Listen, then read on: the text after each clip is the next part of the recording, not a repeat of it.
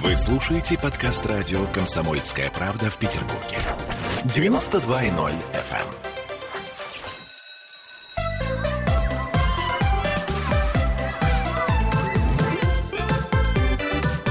Родительский вопрос. Всем привет! 11 часов 3 минуты в городе Наневе, и мы начинаем а, родительский вопрос. Сегодня мы поговорим о том, о чем вроде как э, не принято говорить, но потому что мы все этим занимаемся. А, но когда этим занимаются наши дети, почему-то у нас вызывает это раздражение. Более того, мы готовы им лепить любые ярлыки, лишь бы, э, так сказать, самим быть честными перед собой. Итак, мы говорим о прокрастинации. Мы попробуем различить понятие лень и прокрастинация, ну и так далее. А, сегодня с нами Дмитрий Альшанский, наш психоаналитик а, издалека. Дима, привет, ты меня слышишь? А, доброе утро, да, слышу, а ты меня? И я тебя слышу, все отлично. Ты где сейчас находишься? Я вчера спустился с Эльбруса, поэтому я еще не хожу, но зато соображаю неплохо. Так, понятно. А, как это нюхает и слышит хорошо, уже, уже неплохо. А, Дмитрий Альшанский спустился с гор э, для того, чтобы проговорить а, понятие прокрастинации и лень. А также а, с нами сегодня в студии психолог Таня Фишер. Тань, привет. Доброе утро. Я напомню, что мы в прямом эфире, что нам можно звонить по телефону 655-5005. Это для тех, кто очень хочет высказаться вслух. Ну а также писать можно нам э, под трансляцией ВКонтакте. Э, мы будем рады вашим письмам, вашим ответам. Ну, словом, а как часто вы сами сталкиваетесь э, с прокрастинацией в себе? Может быть, такого не бывает. Может быть, это мы такие уникальные, и нам все время хочется отложить. Кстати сказать, слово само прокрастинация, насколько я понимаю, это а, два корня, да, а, завтра и а, как, как-то а, ради завтра. То есть вот так вот можно а, разделить это латинское понятие. То есть что-то мы откладываем, ну, завтра мы бегать начнем с понедельника. А, также бросим вредные привычки со следующей пятницы. Ну, а сейчас надо сделать какую-то работу, но я, пожалуй, полистаю фейсбучик для того, чтобы лучше сконцентрироваться. Ну а от этого концентрация еще больше уходит. Ну, начнем тогда а, с вас, мои дорогие а, эксперты. А, Таня, а, как ты сама часто сталкиваешься с этой штукой? Слушай, ну мне кажется, сейчас вообще вот эта жара — это такой гениальный момент просто опыта прокрастинации, потому что, ну, вообще, когда жарко, да, тело, я телесный терапевт еще, да, э, поэтому я так сразу просела, тело, тело начинает очень много ресурсов вкладывать, чтобы сохранить э, ну, нужную температуру, плюс понижается давление, ну, и мы превращаемся в такие тряпочки. Хочется спать, хочется гедонизма, ум, умными делами заниматься не хочется. То есть тело кричит, да лежи ты уже прокрастинируй спокойно. И э, ты говоришь, ну раз тело само хочет, ну что ж я-то тут могу сделать? А, Дмитрий, расскажи, как ты сейчас справляешься? Ну, в горы, я так понимаю, это очень, э, так сказать, сильная э, тема. То есть для этого э, нужна мотивация, очень яркая мотивация. Вы вот сказали, тело превращается в тряпочку. Когда ты на высоте 3800 метров стоишь, и мозг испытывает кислородное голодание, а, и ты любое предложение говоришь в течение пяти минут, не потому что ты тупой, а просто кислорода не хватает, да, и э, э, ни рук, ни ног ты не ощущаешь, да, э, э, что тут надо сказать про прокрастинацию? Вот ты интересную тему задала. А чем вообще от лени отличается? И вот когда человек ленится, да, мы просто не делаем то, чего хотим. А чем опасна прокрастинация? Тем, что мы вроде как начинаем, и вроде как наша нейронная сеть вовлекается в некоторый процесс. Например, там, я хочу с понедельника что-то начать, и нейронная сеть уже включилась, она уже работает, да, но дальше действий никаких не совершается. А, и про происходит вот такой процесс, что вроде как нейронная сеть работает, а действий нет, поэтому эндорфина никакого не выделяется, дофамина не выделяется. И вроде как мы что-то э, вроде как делаем, да, силы уходят, а удовольствия в результате никакого. Закрытых гештальтов нет. Поэтому наш э, головной мозг просто недоумевает, а что ж такое происходит? Мы вроде как начинаем бросать курить там, да, или бегать по понедельникам, а где удовольствие от напряжения мышц, да, э, и от, от, от напряжения коленки дрожат, и сердце к вершинам готово бежать из груди. А где же все это? Ни дофамина, ни эндорфина мы не получаем, а один сплошной кортизол. И вот для головного мозга это такая головоломка, сложная задача. Вроде как мы какой-то процесс ведем, но он вечно не заканчивается.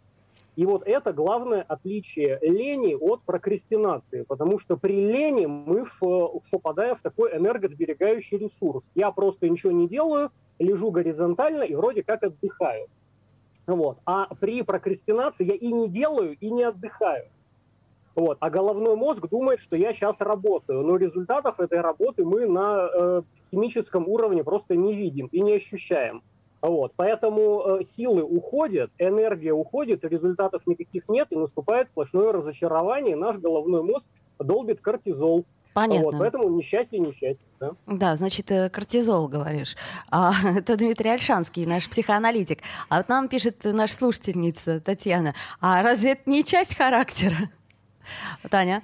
А, слушайте, ну вот здесь мне хочется как-то добавить, опять же таки, со своей колокольни, да, потому что когда Дмитрий говорит мозг, он вообще имеет, я так подозреваю, э, в виду кору головного мозга. Это вот наши какие-то намерения, наше вот это человеческое, наше планирование и так далее. А у нас есть еще намного более глубокие э, системы да, в мозге, там, э, мозг млекопитающего и так далее. И вот бывает, когда кора абсолютно не договаривается с более глубинными отделами, то кора считает, что она что-то хочет делать и делает, а все остальное внутри лежит и говорит, нет, не буду. Да? И, и в этом смысле это может быть частью характера, когда человек слишком часто не, не, ну, не соизмеряется с собой, что-то задумывает, что-то от себя ожидает, но как будто, опять же таки, не идет в контакт с телом, со своими настоящими желаниями, со своим сопротивлением и саботажем да, когда ну, как-то он очень рассинхронизирован сам с собой. Угу. То есть два голоса как минимум внутри. Один говорит «давай, давай», а другой говорит «слушай, ну что ты выдумываешь?» Ну, конечно, ну, давай, отложенное как удовольствие, вот это вот все. Это ж когда этот дофамин будет, а сейчас можно пирожку съесть. Так, ну хорошо, это мы примерно разобрались э, с разницей между ленью и прокрастинацией. Теперь э, давайте подумаем э, про наше прежде всего детство, повспоминаем. А, я помню, вот, например, очень частая история, когда ты а, садишься делать уроки, и тебя отвлекает все. Отвлекает капитально, то есть вот буквально птица за окном, которую ты никогда в жизни не замечал, но тут вот а, птица, о, надо посмотреть, а что это за птица? Или там, предположим, э, не знаю, там что-то, ну, словом, любое погодное, э, человеческое и какой... Книжка! Ой, я эту книжку сто лет не читал, ну-ка я полистаю ее. А при этом у тебя математика, да? И ты понимаешь, что ну вот внутренний конфликт у тебя возникает, очень сильный внутренний конфликт, потому что ты понимаешь, что тебе будет плохо, если ты не сделаешь, но сделать почему-то ты не можешь. Это же тоже получается прокрастинация.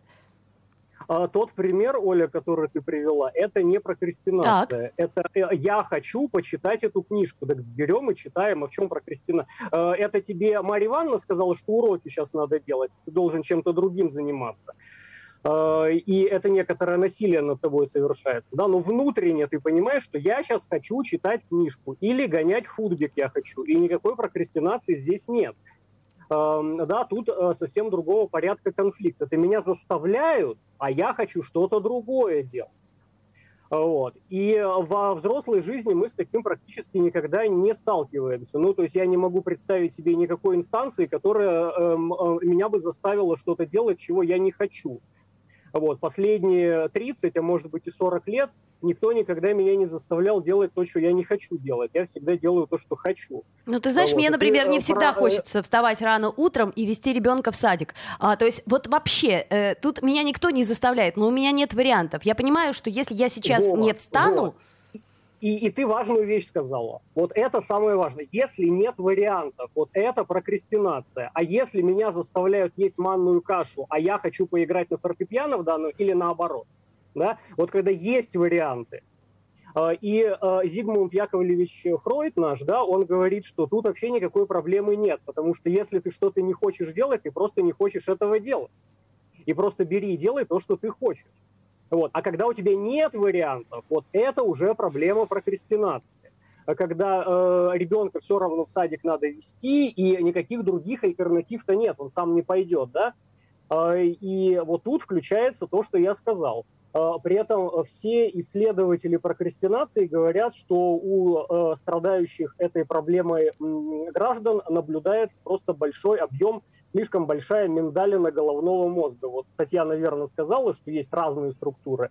Да, и когда кора не контачит с миндалиной, да, вот тут наступает прокрастинация. И ты тоже верную вещь подчеркнула. Нет вариантов.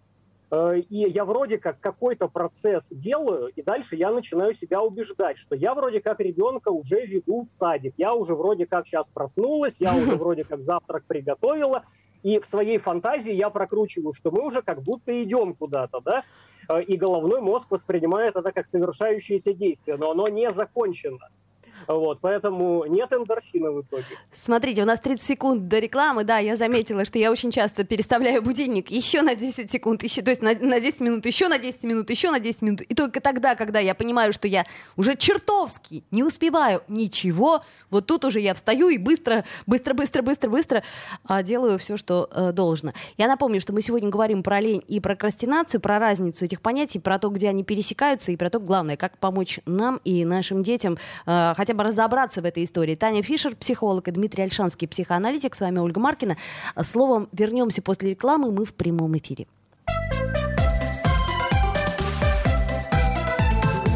Родительский вопрос. Вы слушаете подкаст радио «Комсомольская правда» в Петербурге. 92.0 FM.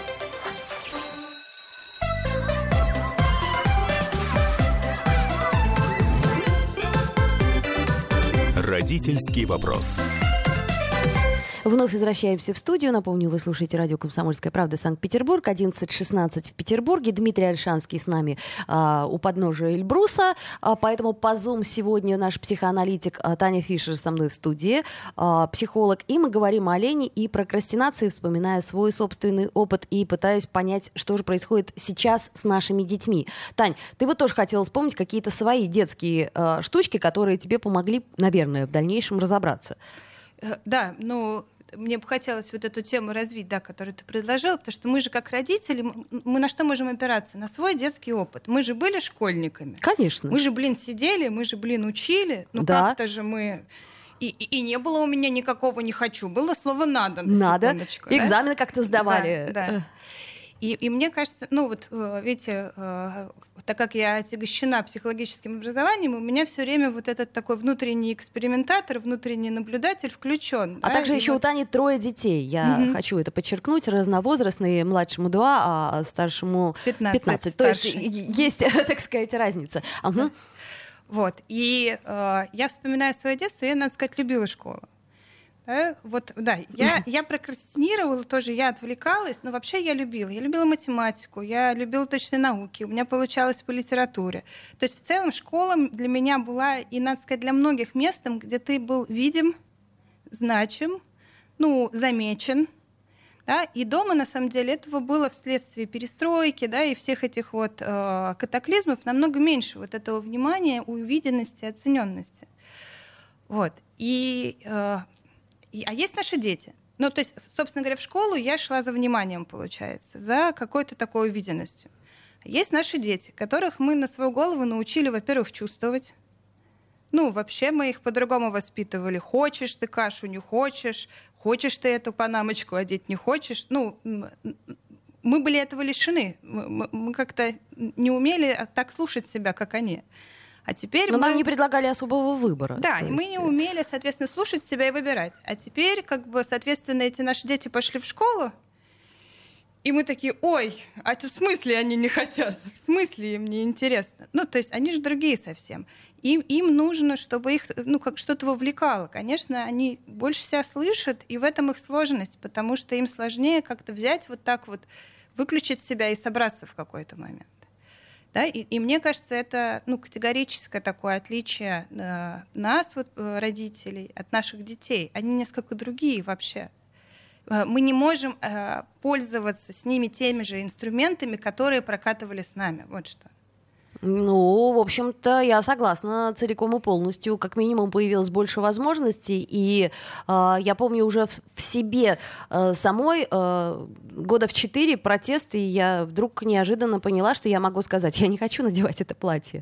А мой ребенок это понял гораздо раньше, когда он без, безропотно, я его научила первым делом выносить, ну, как выбрасывать мусор. Я говорю, иди выброси в ведро. И значит, он там, иди отнеси в стиральную машину. Он как-то вот э, как, достаточно долго все это делал делал. И вдруг в какой-то момент он остановился, посмотрел на меня и отказался. я не нашла аргументов. И я поняла, что он то же самое понял, что я тогда, что я могу отказаться это делать. А как ты дальше стала действовать? Дальше я его э, попросила, говорю, если тебе это не сложно, сделай, пожалуйста. Если нет, ну ладно, окей, я сделаю это сама. То есть э, для меня это... Я, я просто немножко даже растерялась в этой ситуации, потому что все было так удобно и, ну, так хорошо.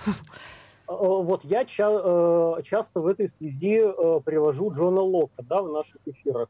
Не надо ребенка наказывать, застраивать и какие-то манипулятивные механизмы использовать. Покажите ему причинно-следственную связь.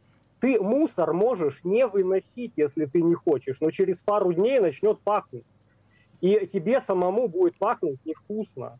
Для этого нужно просто взять и вынести мусор. Это не потому, что мама сказала, это не потому, что папа строгий, это не потому, что накажут или не потому, что конфетку дадут за это. А просто разложение химических элементов, эм, да, органических, оно приводит к, к, к выделению сероводорода всяких невкусных. Да? Вот, поэтому если тебе мусор пахнет невкусно, ты его берешь и выносишь. И тарелки нужно мыть не потому, что тебя наругают или похвалят, а потому что неудобно и невкусно есть из грязной тарелки. Да? А, нужно показывать последствия. И ты говоришь ребенку 4 года, так он отлично как раз это понимает. Самый возраст для того, чтобы вот такие вещи начать осваивать. Хорошо, ну вернемся все-таки к тому, что, э, смотрите, вот нам пишет Татьяна, например, в детстве было совсем нечем заняться. Был только стадион, многочисленные спортивные секции на этом стадионе, ну поэтому спорт был как развлечение, а не нагрузка. Мой ребенок не хочет ничего обязательного тоже. То есть это, это интересный момент. А, ну, а, если у нас было слово «надо», как совершенно... У меня никогда не было слова. Слушай, ну у меня, например, было слово «надо» э, ну, в отношении уроков то есть э, это, была, это не было слово «надо», это была причинно-следственная связь, очень четко мной э, понятая. То есть если я не делаю уроки, я прихожу, э, меня ругают, мне стыдно, мне плохо. Соответственно, надо заставить себя и сделать уроки для того, чтобы не было потом плохо. То есть это, ну, четкая цепочка, а, да. которую я понимала. И, а, а, то, что ты рассказываешь, это называется негативная мотивация. Негативная мотивация не ведет к удовольствию. Да? Когда я что-то делаю, чтобы не было плохо. Вот если я что-то делаю, чтобы не было плохо, я в итоге не получу удовольствия. Любые процессы нужно делать для того, чтобы было хорошо. И вот если я что-то делаю для того, чтобы было хорошо, тогда я буду в итоге молодец а, а и, иначе это просто вечно выплачиваемый кредит, да, э, и чтобы меня не наругали, чтобы не было стыдно, чтобы быть хорошим мальчиком или хорошей девочкой, да, э, если я начинаю действовать от противного, то это негативная мотивация, и опять же дофамин не вырабатывается. Так, ну еще есть одна такая теория, извини, Дань, я, я угу. знаю, что вижу, что ты хочешь сказать. А, еще есть теория, что когда на ребенка часто кричат или критикуют, он переживает стресс, и вот этот стресс формирует страхи. А страхи, в свою очередь, формируют платформу для прокрастинации, потому что лучше не делать, чтобы не переживать, не соприкасаться, так сказать, отсрочить время, вот это вот э, время встречи со страхом. Может быть, еще и такая история, да, Тань? А, а, есть одна из, из теорий такая, да, что это от перфекционизма, когда э, человек э, э, не хочет сделать абы как, да, он стремится все делать на пятерку с плюсом. Вот, тогда он начинает прокрастинировать. Если ты не можешь идеально подняться на гору, то ты вообще никак не будешь на нее подниматься. Э, я прошу прощения, что вторгся, да, вот да. у, у Татьяны есть что сказать. Да, я поняла, о чем ты говоришь. Это, это тоже верно. Да, Тань? Э, да, э, Дим, спасибо, очень много сама нового узнаю. А, и одновременно я сижу как такая простая мама. Вот просто мама, сижу и думаю, мне ведь просто надо заставить, чтобы он там сделал уроки или убирался в комнате. Какая мне, по сути, разница, как это назвать? Мне нужно, чтобы это было сделано. И здесь вот я очень согласна, да. И, и мне кажется, в этом большая проблема. Правда, ответственность берется там, где есть последствия. А, вот там очень хорошо фра- фраза звучала. Мой ребенок не хочет ничего из обязательного или как-то да, так. Да, да, да. И, и, и в этой фразе как будто ребенок очень большой со своими желаниями, а родитель вынужден как-то под этого ребенка подстраиваться. Ну, то есть, как, э, вообще, мне кажется, часто проблема в, э, в страхе власти. Ну, то есть э, мой ребенок может ничего не хотеть, но есть, есть вещи, которые ему придется делать. Да? И вот, условно говоря, он может не хотеть выносить э, ведро, да, но у этого будут последствия. Он может не хотеть, э, не знаю, э, выучить математику, у этого будут последствия. То есть он э, каким-то образом э, в своей жизни с этими последствиями встретится. Но здесь получается довольно э, устойчивый родитель, который говорит, ну, не, не виноватит, не манипулирует, не обвиняет, не идет в жертву, что он такой бедный, несчастный, а его огромный ребенок чего-то не хочет. Говорит, ну, чувак, окей. Ну, как бы, окей, ты здесь не хочешь, вот смотри, как будет дальше. Берешь, ну, как бы, покупаешь, пожалуйста. А, вот этот вот э, очень много вот этого страха, ну, быть вообще-то устойчивым, но не, не, не обвиняющим, не нападающим, а просто, знаете, такой, рядом стою, и, и, и как бы э, наблюдаю вместе с тобой причинно-следственные связи. Ну, это как раз то, о чем говорил Дима. То есть, по сути дела, ты не выносишь мусор, он будет вонять. Ты не делаешь уроки, ну, ну, то есть... Да, да, но, но очень, очень, очень многие в этом слышат как бы такого агрессора. Ну, то есть, как будто мне наплевать на ребенка, как будто я же такой, э, ну, я же не милый для него, вот что. А, то есть да. родители должны быть милыми? Ну, ну, все родители очень хотят быть милыми. А, а, а вот здесь, э, э, здесь ошибочная вообще Минута? связь. Ага. Угу. Почему все делать за ребенка и лишать его инициативы, это значит быть милым? Это медвежья услуга такая. Да, Когда ты ему да. до, до 16 лет шнурки завязываешь, так это не милость да, это ты его балуешь и развращаешь. Ну, в том-то и дело, мне кажется, здесь э, и подмена, которая, э, подмена, что я это как будто делаю для ребенка, но на самом деле я это делаю все для себя, а ребенка инфантилизирую тем самым. Да, ну, да. то есть, если бы я это делала для ребенка, я бы э, нашла Проявила, силы к сожалению, быть, жесткой и да, ну, стервой. Э, ну, не стервой, но, ну, по крайней мере, категоричной и, э, как это сказать, ну, ведь э, ты э, иногда тебя ребенок просит шоколадку, ты понимаешь, что, во-первых, уже поздний вечер, он не будет спать от этого, и ты понимаешь, что он очень расстраивается, очень обижается от того, что ты ему не даешь. Ты пытаешься объяснить, что ты будешь плохо спать, что там ты только что почистил зубы, давай завтра, и все такое. Но вот это это вот чувство вины, оно все равно остается, когда ребенок в слезах засыпает, и э, ты чувствуешь себя подлой матерью, которая не дала ребенку на ночь шоколадку. Буквально 10 секунд у нас остается до рекламы. Я напомню, что мы в прямом эфире. Дмитрий Альшанский, Таня Фишер с нами. И, э, пожалуйста, пишите нам, ну, собственно, что вы и делаете, звоните, если хотите.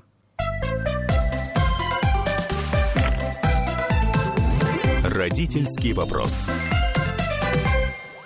Вы слушаете подкаст радио «Комсомольская правда» в Петербурге. 92.0 FM.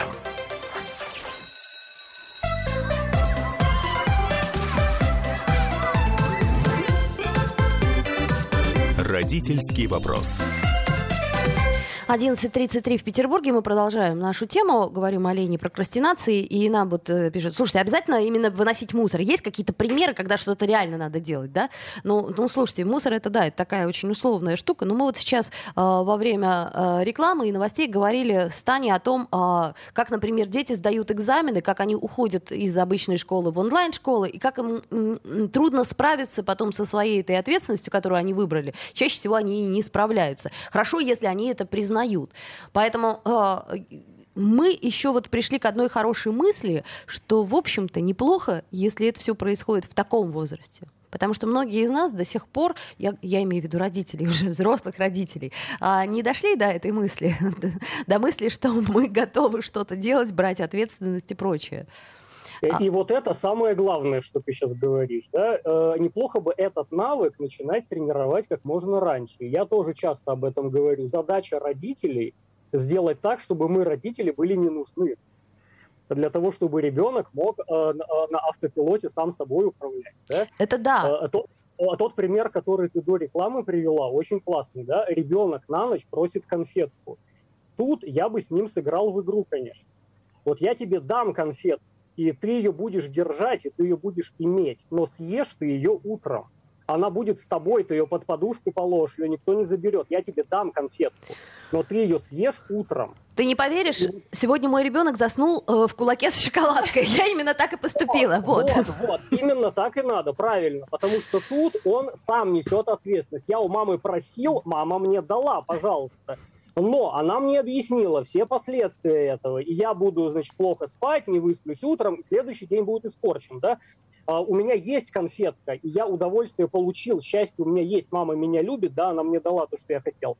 А шоколадку я съем утром, поэтому я молодец два раза. А, слушай, но здесь мне хочется, а, знаешь, сказать, что а, поплакать от того, что у меня не будет шоколадки, не менее полезно да, для психического развития ребенка, учиться отчаиваться, горевать и грустить, и чтобы мама говорила, ну да, мне тоже было бы обидно.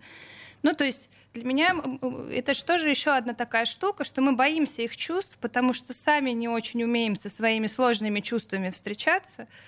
И, и, и это тоже такой часто повод нами ну, манипулировать, да, потому что вот, вот, вот так страшно увидеть в, в горе про шоколадку свою дитятка, что очень хочется поторговаться, объяснить, рассказать про то, что будут плохие зубы, все что угодно. А вообще, по-хорошему, мне хочется не давать шоколадку.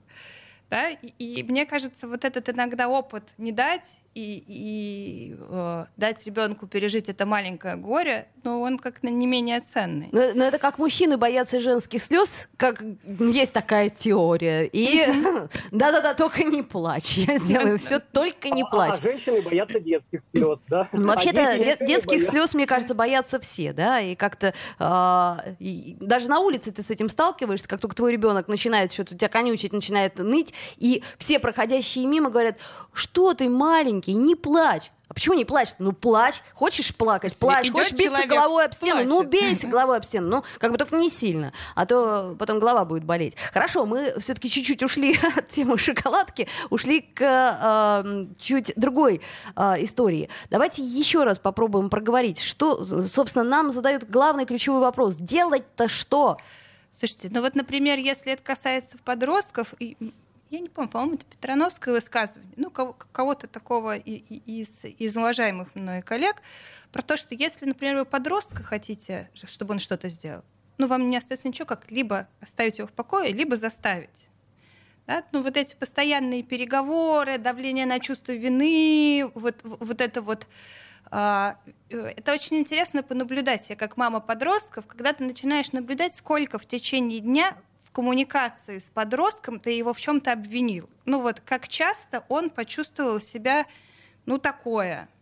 И как часто в течение дня, э, вот если встать на его место, да, как часто в течение дня он чувствует себя неправильным, недостаточным, э, грязным, э, неуспешным. И, и это же говорит мама конючая, как бы это вообще фон, да, во многих семьях.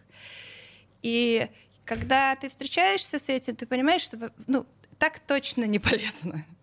Вот, вот чё-чё, а так как-то, ну вот оно точно, ну то есть это же внутренний голос его критика потом, да, это же если мама все время ходит, и все время гундит, это же какое отношение к себе тогда будет? Да? И тогда ведь остается э, такой выбор именно меня как взрослого. Если я э, не хочу э, внушать своему ребенку чувство вины постоянное, какие, какой у меня остается репертуар действий, чтобы э, было по-моему. Какой? Чувак, сейчас встал и убрался в комнате. Мы говорим с тобой об этом два дня. Э, ну, для меня это разговор окончен. Прямо сейчас встал и убрался. Это и, не обсуждается. Да. У меня есть такая ключевая фраза, на которую я себя все время ловлю. Я говорю, так, это не обсуждается. Еще есть ремень. Да. Извини. ремень это вообще такая радикальная история. Но ведь все-таки нельзя же, да? А, а тут нам пишут, а как, как же родителям э, быть или не, не, не быть доброй феей? То есть вот, э, собственно, да? Э, вот это вот и ключевой вопрос. А с чего вообще родитель должен быть доброй феей? Родители — это берега очень мощной бурной реки. Ну, берега, они недобрые часто. Они такие про стоп. Ну, так не будет. Вот здесь тебе выбор а вот здесь его не будет, потому не что выберет- я отвечаю за безопасность. Не выберет ли тогда ребенок а, какую-нибудь, как нам писали в прошлый раз, дворовую компанию, где все можно, и ты такой зашибенный, и ты все ну, можешь попробовать. А, что, нельзя чипсы? Ха, да на, чувак, держи, чипсы можно. Они А, так полезные. Это отлично. Это отлично, если он найдет свою компанию, где ему можно, и где он классный, и где он востребован, э, и где он в родителях не нуждается, и не бегает постоянно спросить у мамы, а можно или нельзя. Да? Так, э, э, так это и называется социализация вообще-то. Да? Когда он находит свою среду, в которой он социально реализован. Э, Это прекрасно. Контраргумент нам пишут. Извини, извини, Дим, я тебя на секунду буквально да. прерву. Это ответ тебе, Таня. А он, в скобочках, чувак такой, да пофиг. То есть ты говоришь ему так, чувак, встал и пошел, убрал. А он говорит, да не буду, пофиг. И Ну, вот ну, это уже конфликтная история. Это уже конфликтная история. И я бы сказал, что вообще сам вопрос, как заставить ребенка что-то делать, это уже патология. А кто вам сказал, что ребенок должен вам подчиняться? А это не ваша собственность вообще-то, это не домашнее животное, не игрушка. И он не обязан делать то, что вы считаете нужным. Да? Э, Очень хорошая метафора. Берега, которые защищают реку. Э, Вот ему нужно дать безопасное пространство, чтобы он сам себя не убил хотя бы, да, а дальше пусть бурлит, пусть конфликтует, э, будь веселым, дерзким, шумным, драться надо, так дерись. Вот я на консультациях часто включаю черепаху тортилу. Да, э, будь, будь таким, какой ты есть. Да, вот если тебе нравится драться, дерись, но неси потом ответственность и последствия. До этого расхлебывай. Э, Вот, поэтому сама постановка вопроса, а как заставить ребенка что-то сделать, это уже начало абьюза. Это родитель начинает насиловать. Дальше это манипуляция или какая-то ложная вина, вот которую вы сейчас проговорили, да, навязывание. Родители себя жертву часто изображают. Тата для тебя столько всего сделала, а ты не можешь убраться в комнате. А мама для тебя там виноград купила и помыла, а ты мне за это не можешь посуду помыть, а ты двойку получил, да? Э, И ребенку постоянно навязывается чувство вины вот это. А кто вам сказал, товарищи родители, что ребенок вообще должен вам подчиняться? Вы бы ему дали инструкцию, как в этом мире жить, а дальше он будет жить так, как он захочет. И вы ему абсолютно не нужны будете на каком-то этапе. И это правильно. Дети должны вылетать из гнезда, э, и психологически в том числе, э, и сами создавать свой мир, свою реальность, свое психическое пространство и свое психическое время. Ну хорошо, это когда уже улетели, все отлично. Вот там задают конкретный вопрос, Ольга. И я, кстати, очень э, тоже присоединяюсь к этому вопросу. А как вот заработать уважение, чтобы прислушался? Вот это хороший вопрос. Я, я кстати, а, чуть-чуть, ну, да, я мам троих детей. У меня трехкомнатная квартира, там, да, в которой, в которой движ постоянный. Двое из них уже подростки, да, один, один малой, который все время что-нибудь может сделать. То есть это вот, ну, такая э, довольно много хаоса. Полторы этом- минуты Да, и в этом хаосе мне необходима власть. Я не могу дать всем возможность а, оббиться об все- об- обо все углы. Для меня другое дело, какой, насколько широкий я даю коридор. Да, коридор возможных да, ошибок и, и э, шишек. И мне кажется, в этом смысле это как раз э, авторитет завоевывается не там, где «а я же говорила», да? Ну, то есть там, где ребенок чувствует во мне силу и уверенность, а я сильная и уверенная, конечно, не если я его все время командую, а если я не рушусь от его ошибок, если я рядом и говорю, ну, ну да, слушай, как в следующий раз, как лучше сделать? Ну, то есть как раз если я эмоционально выдерживаю его разного, там, ну, и, и как бы ведь этим я транслирую, я тебя уважаю, ты мне разные подходишь. Ну, А, то мы, есть- мы совсем разберемся. То есть получается, нормально. что прежде всего это самоуважение, самоощущение, ощущение собственной силы, и дети, они его чувствуют, ну а сила, она, собственно, великодушна как минимум. И потом, ну, Э, э, У у нас времени-то мало, 30 поэтому секунд, я да. скажу очень короткую и банальную вещь вообще. Э, Родители и дети – это не про власть, это про любовь. И если вы дома начинаете власть делить, и кто здесь главный, это тоже начало патологии. Любите друг друга. Угу. А, да, ну, собственно, наверное, конечно, любить друг друга не помешает, но хотелось бы вот как-то все это смешать в одно, чтобы с одной стороны ты с тремя детьми справился, а с другой стороны, в общем, все было как-то хорошо и себя не уронил. А, к сожалению, мы на этом заканчиваем, увы. Продолжим. Родительский вопрос.